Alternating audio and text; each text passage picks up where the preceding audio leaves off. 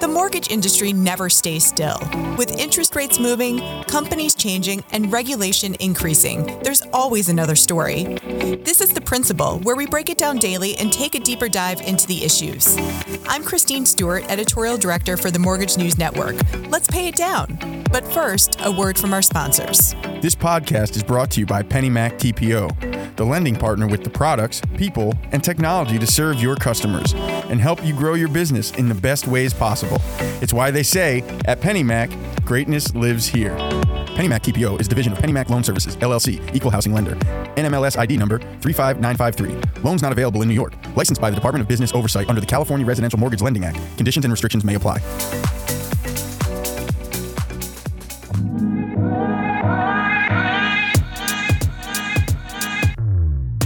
Conventional mortgage origination continues to tumble downward. So, can the non traditional, non QM loan be the savior for lenders? This is The Principal, and I'm Mike Savino, head of multimedia for the Mortgage News Network. Today, I'm joined by staff writer Doug Page. Doug, thanks for joining me. Thank you, Mike. I appreciate the uh, opportunity to be on. And so, just to start this conversation off, uh, are we seeing a lot of lenders going to the non QM? Well, this is what's happening. It's it's for us here right now, it's hard for us to say, but but people who are in the non-QM lending business are suggesting that they're seeing an uptick in their monthly numbers, uh, you know, all the time. And the result is the expectation is is that this version of lending should grow sizably this year. Now, how much will it grow? That remains very much in dispute. But the people who are in the lending business I've spoken to, I've interviewed, say they're they're really optimistic.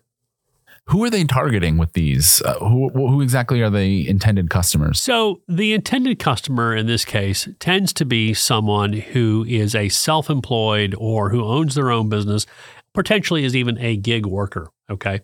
And because they don't provide or have the inability to provide a W 2 form for their, from their taxes in terms of which shows what they've earned, their, their financial situation is how it is shown is very, very different. So they don't have a government entity like the IRS coming at them and saying, "Oh, well, you know, you earned this much money." They've got to they've got to show their income through bank statement loans, what they've been putting into the bank every month. Um, sometimes they might want to show some of their tax returns in terms of what they've been able to write off, and from there, non QM lenders are able to assess exactly what their income is and what kind of loan that they can afford. Because remember, they're taking a 1099, they're not getting a W 2. So it's a very different situation for them when it comes to trying to prove their income and exactly what they can afford. They also are looking, non QM lenders are also looking at trends, you know, too, as well. So is the income going up year over year? Uh, certainly in the last two years, they might have seen a drop off because of COVID 19, but then they might have seen a pickup in 2021, and they might see a pickup uh, this year in 2022. And demand for housing continues. And what do we know about the size of that customer base? I mean, we hear about the Great Recession and we hear anecdotally about people using COVID 19 to maybe turn their passion into a career or, or find uh, side hustles, as we see a lot of commercials for like Uber. So, what do we know about this, this non QM customer base? That, that might have been when I was writing the story the hardest thing to determine, which is how many people out there are actually self employed or who are gig workers. There are multiple different accounts or d- different ways that can be counted. The Bureau of Labor Statistics, for example, says that uh, earlier this year, they saw, well, maybe or maybe it was late last year, they saw about a little over 9 million people uh, who were self employed. Now, that dropped apparently in February of this year by about 200,000. So it dropped to just, just over 9 million people. We've seen other estimates, uh, for example, with other companies suggesting there are about 60 million gig workers out there in the country or 60 million people who have done gig work in the country too, as well. So it's hard to say how many people there are out there. Certainly, it's larger. It's larger than 1 million. It's larger than 2 million, it would seem. Is it as many as 60 million? I don't know. But that's the pool of people that non QM lenders are, are pulling for, or pulling from, I should say.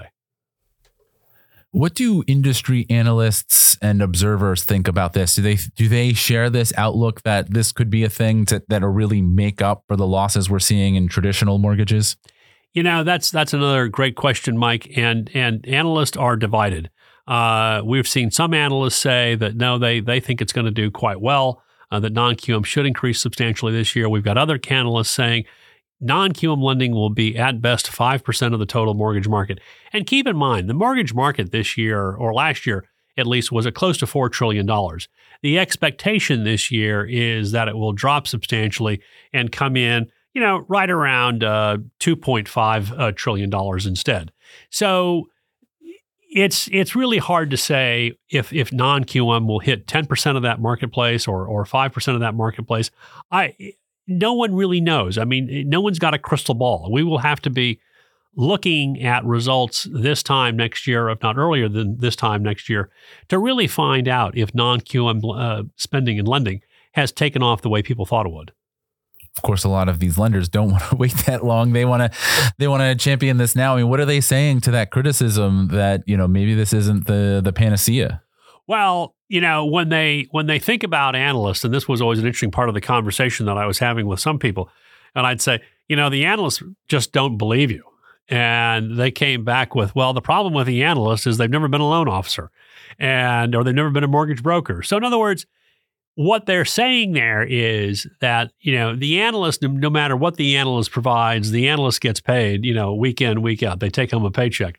The mortgage broker, the loan officer, has got a bit of a different, a different set of circumstances. Uh, they're getting paid in many cases on a commission basis. So if you're if you're not guaranteed, you know, commissions are not guaranteed, right? I mean, you either earn it, you don't earn it, you know.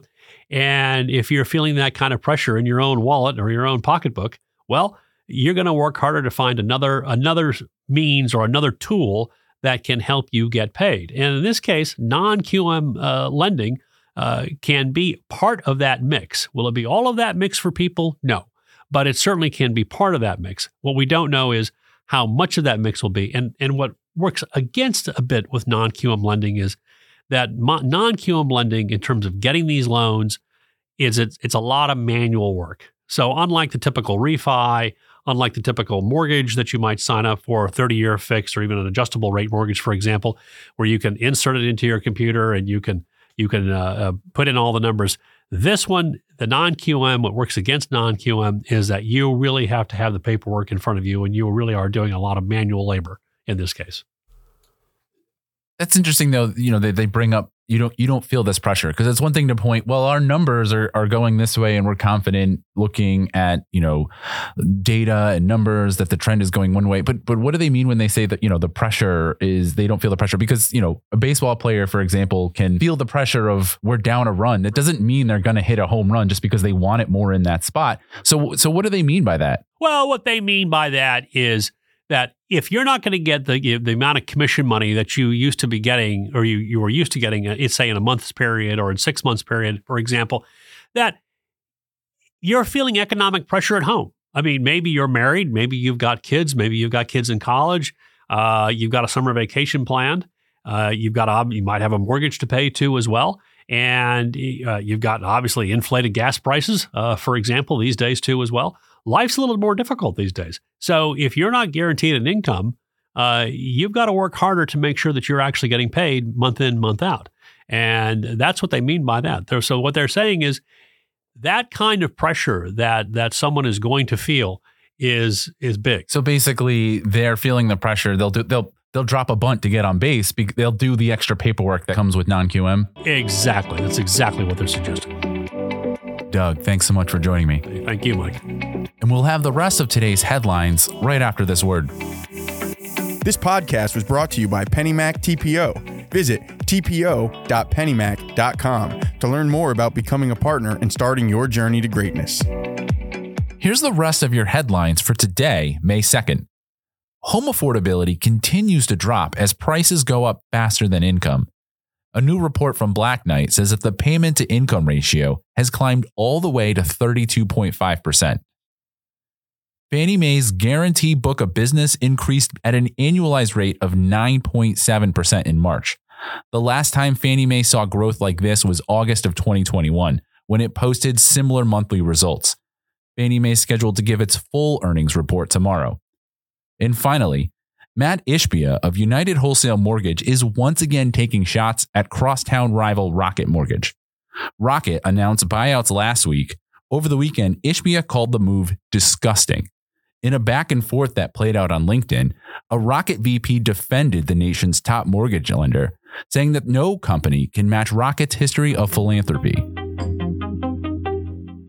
This has been The Principal, a Mortgage News Network podcast. All episodes are produced by TG Cotemporor and Matthew Mullins. Mike Savino is head of multimedia, and Christine Stewart is editorial director.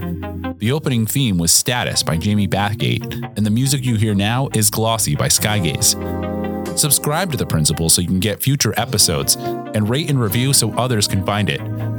This podcast is copyrighted by American Business Media. Thanks for listening.